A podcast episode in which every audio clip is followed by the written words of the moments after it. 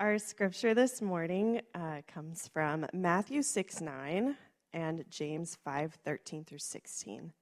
Matthew 6 9 says, Our Father in heaven. James 5 13 through 16. Is anyone among you suffering? Let him pray. Is anyone cheerful? Let him sing praise. Is anyone among you sick? Let him call for the elders of the church and let them pray over him, anointing him with oil in the name of the Lord. And the prayer of faith will save the one who is sick, and the Lord will raise him up. And if he has committed sins, he will be forgiven. Therefore, confess your sins to one another and pray for one another that you may be healed. The prayer of a righteous person has great power as it is working. Thank you. Uh, Hallie, good morning. Uh, my name is Chaz, and uh, before we start, uh, we're kicking off a, a, new sermon series on prayer this morning. Uh, but for those of you who don't know, we, um, if you're not on our email blast, we had quite, quite a lot to pray about, and we've got a lot to pray about in our church. But yesterday, uh, Robert Wright, uh, as you, a lot of you got the email, as I talked to Ann this morning, Robert's one of our elders. He got sepsis, sepsis, excuse me, and what the doctors did for him Friday night was a last ditch effort. That's how serious this was. Um, and in fact, the nurse said to Ann just this morning, they, they gave him some sort of antibiotic kit. Uh, she's only seen it work twice in her life of working as a nurse, and Robert's one of them. So uh, he, he really was at death's door, and uh, we, we've witnessed a miracle. um, the other thing that's really amazing so we're, we're getting ready to start a series on prayer, and you just heard the passage. That wasn't actually our original passage. On Tuesday morning, I just felt led. I don't normally do this, I'm Presbyterian, okay? So I felt led to, to change the passage to James 5. What a gift that the Lord has really directed us. I've, I've been here for 15 and a half years since the beginning, and I've never seen a period in church where there's just this many needs going on. So there's a lot to pray about, and it's a perfect passage. So why don't we pray before we talk about praying? Lord, um, I know not all our, our prayer lives are, in fact, all of us in this room, we can all attest that it's not as vibrant and robust as it, as it can be, but you're kind and you're compassionate, and you teach us to pray, and you give us opportunities, certainly, to pray. And I do pray for our series on prayer that it would be transformative, that we would find ourselves experiencing the, the goal of prayer by going through this over the next several weeks and months. And that goal is to know you better, more intimately and more personally. So we just, we consecrate this morning before you. Um, and I pray this, this passage in particular would bring great healing and encouragement to many. It's in your name. We pray, amen. All right. Um, so in 2013, there was a film called Gravity. Some of you have seen it. Sandra Bullock was in it. Um, she played the role of Dr. Ryan Stone, who was an astronaut, and she was on her first um, mission, and it was failed. It was disaster struck. I think she walked on some sort of uh, spacewalk or uh, walk outside, and it destroyed the shuttle. But anyway, she's at the end of her life. There's no more ropes. Uh, she's going to die out there in space. It's cold. She can't reach anybody, and she's frantically frantically looking for anything on the radio, to anybody she can contact, and she starts to hear a voice of a man. And she starts conversing with this man, but he can't hear her because, come to realize, the voice in their end of the line is really just a radio station from Earth. But it's a really poignant scene because as she's sitting here hearing this man and she's at death's door, she starts asking him, even though he can't hear her, to pray for her. And she says this She says, I have never really prayed before. No one ever taught me how to pray. She's not alone. You know, Jesus was done praying uh, one morning and he was with the disciples. And one of the disciples came up to Jesus and said, Lord, teach us how to pray. And from there, Jesus taught the Lord's Prayer, which might be probably the most known prayer of any faith system in the world. It's probably been more recited than any other prayer. And yet, for many who have recited it, they maybe don't know how to pray. And not only that, Jesus said this when he was teaching them the Sermon on the Mount. And prefaced it by this, he said, When you pray, do not heap up empty phrases that Gentiles do, for they think they will be heard for their many words. And which what that means is, is there's many of us who maybe don't need recited prayers. Who, who when they pray, you know, people like this, it's, it's like their prayers could be published, you know? And but yet maybe still have a very dry, shallow prayer life.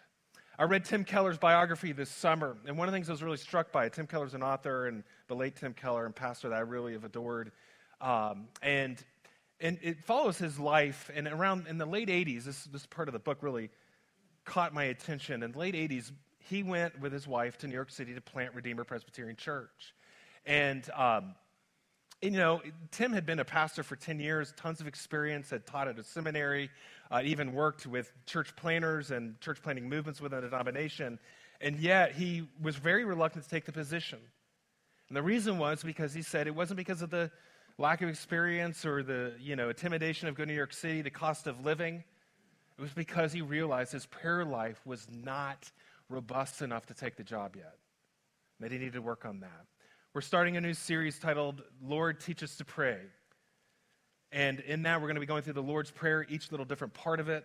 Uh, this week, we're looking at James. And my hope and prayer for all of us is that it is very transformative.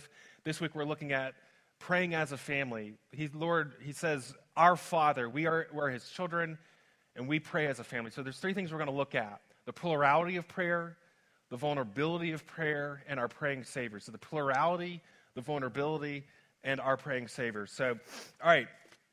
So uh, we're going to be in and out of different passages each week. Um, so I'm not going to do a whole lot of background, but the book of James is written by uh, Jesus' half brother, James. And it was literally one of the first, it was one of the earliest letters written all in the New Testament. In fact, it was maybe just 16, 17 years after Jesus died and uh, rose. And one of the things that's very unique about it is it wasn't written to a particular church like the Apostle Paul's. Oftentimes, even Paul would write to a particular city with many churches in it. James is writing to a bunch of different churches just to be disseminated among a bunch. And part of that is because ultimately, whatever church you're in, many of them were facing the same thing, which was suffering. Suffering. If you put yourself in a community, there's going to be shared experiences wherever you live geographically. And, you know, a wise mother once said this life is like a box of chocolates. You never know what you're going to get. But what James is saying in community, you get the whole box of chocolates. There's a lot always going on. Invariably, if you put yourself in the community, you're going to be surrounded by a variety of life circumstances. You'll notice in the passage, he says, Is anyone among you sick? But then he asks, Is anyone among you cheerful? Is anyone among you suffering? Now, there were many in the church who'd be listening to this and they would say, when he said, Are anyone of you suffering or any of you sick? They're hurting and they're probably saying, muttering under their breath, Yes.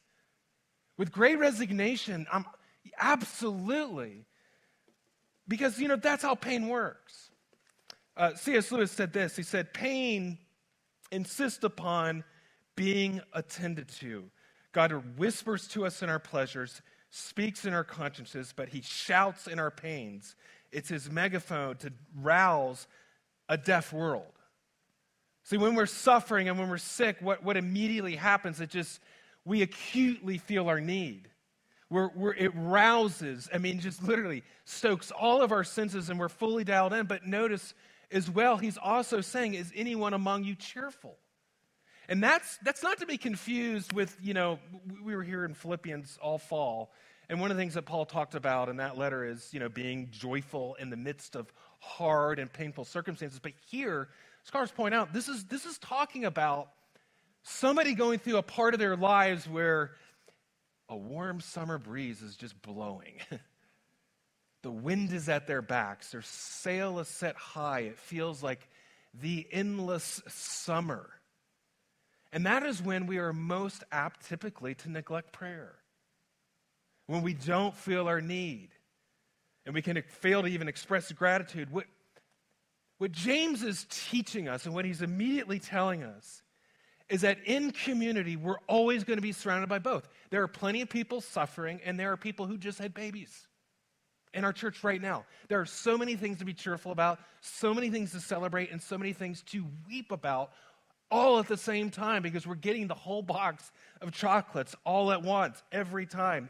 And if you are vulnerable enough, if you and I are vulnerable enough in life to really let people in, to really give ourselves to community, then we who might have a warm breeze at our backs right now, do you know what that does? It means that you can't do what we do with the new, you know, the evening news. You know, we click, oh, that's hard. I don't want to watch that. If you really put yourself in community, what that means is if things are really going really well for you right now, that means you can't close your eyes suffering even when things are going well. Even though we're really tempted, that's one of the things we're most tempted when things are going really well, life feels really comfortable. We don't want to be pestered with really, really hard things. But see, when you're in community, you're going to be surrounded with suffering, even those things, and you, you can't close your uh, heart to it. You can't just offer half hearted prayers. Community forces that in that. And, and it also does something this. If you are suffering right now, one of the temptations that happens when we suffer is we can start to isolate ourselves. When we suffer, it's tempting to sort of just close the world out and to start looking at the world, and, and our hearts get a little bit bitter. And we look at those people with those winds at their back and say, Why in the world is everything so easy for them? And why is it so hard for me? But see, if you're in community and you are suffering and you are surrounded by people who have reasons to really joy, to rejoice, what is that doing for you? It's causing you, even when it's hard, to get out of yourself, even in that moment, and to really pray and to really celebrate the things that are going on. Because, see, when we suffer, it's tempting to pull and retreat, and then our prayers can be very clouded and, and, and by resentment and self pity. But James is saying if you really put, if you and I put ourselves in community and really dive in head first, we're always going to be presented with all kinds of opportunities to pray always going to have that. And see, James is saying, he's really saying that it is next to impossible to truly have a vibrant and intimate prayer life unless you are fill, your life is filled with others and community. We might get into our prayer closet and have an intimate time with the Lord, but he, what he is saying is that in community, you're constantly going, it's like it's like an exercise regime that uses every single muscle every time you exercise. Because nothing, there's always going to be something to pray about. Now, when we get into verse 13 and 14, you know, he's, he's definitely calling for individual prayer, but what he's talking about is a person who's sick, and then the context is this he, this person has got somebody over them to pray for them. You sick? Call the elders. Now, there's a lot of different landmines in this passage. I, I, don't know if I've ever seen a passage that had more things that are debated uh, and have been for 2,000 years. So I want to just invite you to look at the resource doc if you want a more technical approach. But one of the things that's really pointing out here is that this whole thing about oil. See, oil uh, was used as a medicine. The Good Samaritan used it to bandage some of the wounds. There's nothing more special about the elders. There's nothing more special about oil, but what is this somebody who's got community in their lives. And one of the things that's special about oil that you see throughout the Bible is oil was used to anoint people to serve. They were being set apart, they're being ordained to serve in some capacity. What he's saying in the context of community, this whole bit about oil right here, is that when somebody's sick, we really do set them apart. We set them apart for special care and attention and for love. Uh, some of you may uh, remember the name Gilda Radner. When I say the name Gilda Radner, does anybody remember that that's younger than 40? Probably not. Uh, but Gilda Radner, she was one of the original uh, cast members of Saturday Night Live. She died when she was 42 years old of ovarian cancer. And um, towards, I mean, literally the sunset of her life, she had just a few weeks to live. She was invited to go to a birthday party of one of the original castmates, and right there in New York City. And at this party wasn't just the original castmates, it was like most of the people that had been on Saturday Night Live in the 70s and 80s. And then, not only that, this is a true story, the cast of Monty Python was there. So just imagine being a fly on the wall at this party. And so she's there. Monty Python is there. I mean, Eddie Murphy, all these people are there from Saturday Night Live, Monty Python. But, you know, it's about that point in time where it's time to leave. And she's like one of the first to leave, and she's trying to leave quietly. I mean, she's about to die. And Bill Murray sees this. And Bill Murray, in that way he does it, pointed her out in front of everybody. He said, No, what are you doing? You cannot leave. This is unacceptable. You haven't even said goodbye to everyone. We may never see you again. And then he picked her up on his shoulders and hoisted her and walked her through this entire party. And, and just in a way that only he and comedians can do, where that sort of intersect tender moments with gallows humor, I guess. I don't know. But he literally would hold her in front of people and say, Say goodbye to Gilda. She's dying. You won't ever see her again. Make it a good one, because this is your only shot. Come on now, make it sappy. And he got so tired doing this, literally, Dan Aykroyd had to like take her for a moment to spell him. And he kept doing it. And he would take people back moments by moments. It was said that her face had melted with just tears and with, with, with just laughter. What was he doing? He's doing what James is saying to do, that we as a church do for the sick. We hoist them up on the shoulders. And what, James, what Bill Murray was saying, you matter to us. We really care about you. We're really going to miss you. We, like, your life matters to us. And you know what else happened in that party? When people who are living a great life and they're young and they're 20s and they're on top of the world and they see Gilda Radner's frail body staring them in the face and they're having to say goodbye to her, do you know what that did? It reminded them of this, the sobriety of human life and the frailty and the weaknesses of our bodies. That's what James is saying community does. For each one of us, if the wind is at our backs, like the people who saw Gilda Radner, when you look at someone who's suffering in your church, it's sobering, it's humbling. And when you are, things are going well in your life, or when you are suffering, and then you're disciplining yourselves to give thanks for somebody who just had a baby or a job promotion and you're celebrating. There's great opportunities to really grow in those moments. James has no category for a church that is not praying like this. There are, but the question is, is then why is it so neglected? There are many reasons why. I just want to keep it simple for us. And I think one of the things that really stands out about this passage is the vulnerability of prayer. Prayer is really vulnerable, and here's why. How many times you pray and there's that little voice inside that says, Is this, does this even make a difference? Like, what if I do this and it's just unanswered? Like, what if I get an answer I didn't want? What if I don't have enough faith? You know? And again, there's a lot of different things here that have, some have used this verse right here, and it has like shipwrecked people's faith, literally. But one of the things this passage is bringing up, there was this issue in the first century where people believed that, um, that literally there was a direct correlation between their suffering and their lack of faith. So people, it was a very toxic belief. They believed, you know, if you're suffering, it's something that you see this in the book of Job, Job's friends. They really believe that it's something you did. you did this to yourself, and if it's not gotten better, it's because you haven't had enough prayer and, and enough faith, and that's why God's not answering your prayers. In fact, you even see here, Jesus totally dispels this. Even his own disciples are seeing a man born blind, and they're saying, Oh, what, what happened? what did they do to make this happen? What did they not do to make this happen? Why, why didn't they have enough faith? Who sinned, this parents or, or him? You know, and Jesus says that's not how it works. It was not this man's sin or his parents, but the works of God might be displayed in him.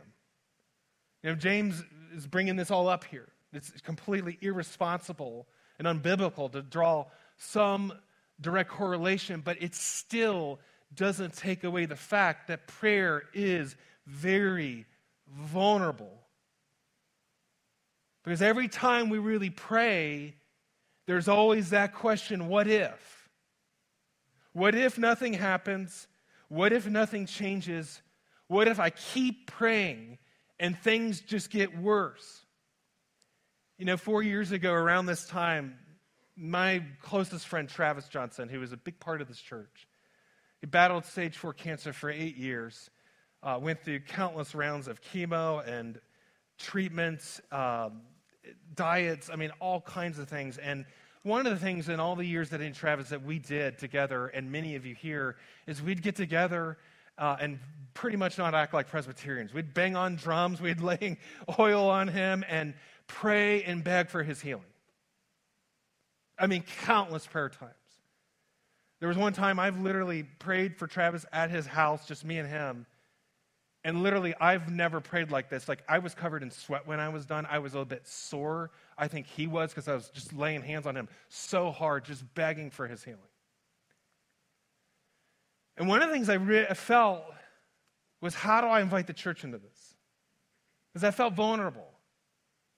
You know, how do I invite uh, hundreds of people into praying for somebody if now, what, if, what about their expectations and what they think might happen? And in fact, just two weeks before Travis died, and four years ago, he sat right back there in that back row.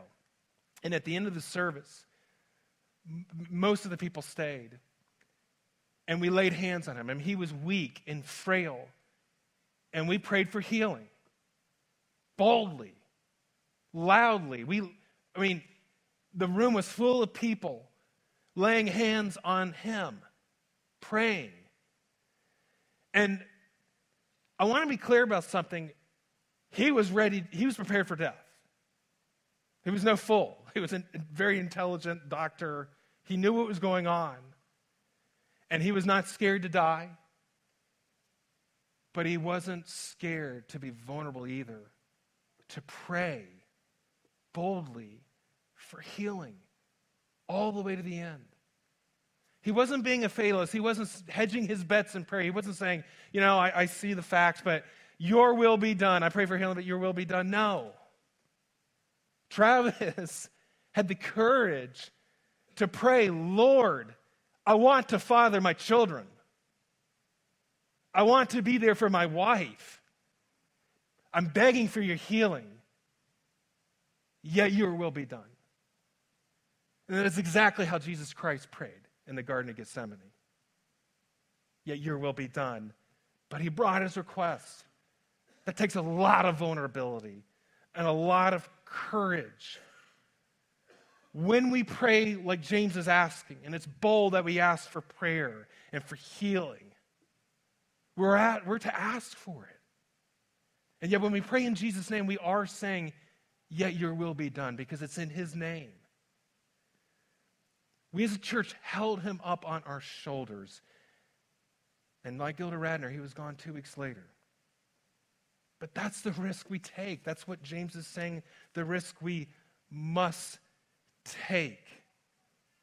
You know, Jesus Christ reveals something about the vulnerability of prayer. There's this amazing thing that happened with Jesus was went to a place where people were blind and lame and paralyzed. They had been invalids their whole life, and they're there at a healing pool, a healing pool every day, believing that when the waters are stirred, if you got in on time, you'd get healed. And there's a man who, with tragedy and mockery, sat there at the edge of the pool for 38 years trying to get in for healing. And he's waiting, and he can never get in. And Jesus Christ, I want you to really pay attention to this. He comes up to a man who's been there for 38 years at a pool of healing. And the first question Jesus asks him is Do you want to be healed? You say, Well, what kind of question is that? A lot of interpretations say, Do you want to get well? Because, see, one of the things that can happen when we're suffering, maybe you're suffering something physical, maybe there's hurt, there's struggles in a relationship, there's maybe church hurt that you have. And one of the things that can happen, we can say and we can pray and ask others to pray for us and do all this and pray silently and do all these things. But you know what? One of the questions we all have to face is do I actually want to be healed? Do I want to be transformed? Do I want to get better? Because when we suffer, one of the things that can happen is there are things that we can hold on to and say, This is my identity, my pain and we can become sort of codependent on it. He's inviting us to have the courage to actually ask, even though we don't know how things may check out. Which brings out a second thing that is very vulnerable about prayer. I hope you're paying attention. And you might want to buckle your seats for this one because he, he says here out of nowhere in verse 16, therefore confess your sins to one another and pray for one another. Wait, wait a second. Okay, I'll ask for prayer, but wait a second. Confess your sins to one another. What in the world is that here for? Now, he's not saying, okay, before you pray, everybody's got to like confess every known sin you've ever committed in your life, otherwise, God won't hear your prayers. But one of the things he's doing is he's, in, he's showing what happens when we actually ask people for prayer. If you and I ask people for prayer, one of the things that happens is now we're inviting them into that situation, aren't we? I was hearing a man named uh, Mike Kelsey preaches at McLean Baptist Church in Virginia. He gave a sermon just last month, really good, uh, in which he talked about there was a man in his church who came for prayer at a prayer meeting and for deliverance over alcoholism. And the church, I mean, hundreds of people laid hands on the man. And the man really, truly experienced a miracle. He was delivered right then and there. I mean, of course, he had to go to treatment and all these different things, but the man for a year was sober, and it was an incredible miracle. But as he tells the story, about a year later, another miracle occurred. The wife calls one night somebody in their small group and says, My husband's had a relapse. He's in the bar right now. And the miracle is, is the people who had been praying for his deliverance experienced that are also the same people still praying for him and are in his life. And they went to the bar picked him up and took him home. Because in that, they're saying, when we pray for you, we're here for real change. We're here for you in the long haul for that. We're not going to let you go in this. We're, we're not just going to pray. We're here with you all the way ask through this. Prayer is vulnerable. It is prayer is vulnerable. Therefore, where do we get the confidence to actually do this when we don't know exactly how what God's will always is. As we said earlier, these short verses contain literally some of the most confusing and debated verses that I have ever covered here. And again, here we are at the end of verse 16, presented again with an issue that some raise that it's our own faith and our own righteousness that answers our prayers. The question is warranted, as we can see elsewhere in Scripture, that sometimes, you know, unconfessed sins can quench the Spirit. But there's really no way to understand what this means here. The prayer of a righteous person has great power in its working without being direct. Prayer requires vulnerability. Prayer requires practice. We must set aside time to pray and time to pray with others, and that just takes discipline. But if we come to prayer on the basis that it's our effectiveness is tied only to our own personal righteousness, we will never have the boldness or the courage to really pray. We'll be timid. We'll be reluctant, almost fatalistic when we pray. Our confidence in prayer and desire to continue to pray without ceasing our lives does not come from our righteousness, but from the righteousness of Christ. Jesus Christ came to earth for our sins and to live the life of holiness we cannot live. And if you are a Christian, you are never clothed in your own righteousness, but rather His. And it's on the basis of His righteousness that we pray boldly before the throne. Because when we pray, we pray in His name. As the Apostle John says elsewhere, if our hearts condemn us, then we know God is greater than our hearts and He knows everything. Jesus, being perfectly holy and righteous and without sin, spent countless hours in prayer. And he still got sick, and most of his life was marred by suffering. But in his most dire hour of life, who pleaded with the Father for his deliverance, and it was unanswered, he pled earnestly and fully entrusted himself to our Father for his perfect will to be accomplished. And it was. Jesus prayed for you and I to know him, to see him for who he is. And in that, we see ourselves for who we really are, which is beloved children whose love has been lavished upon him through the work of his Son. He knows us. He came to make him known, for us to be known and to know him. That is the goal of prayer.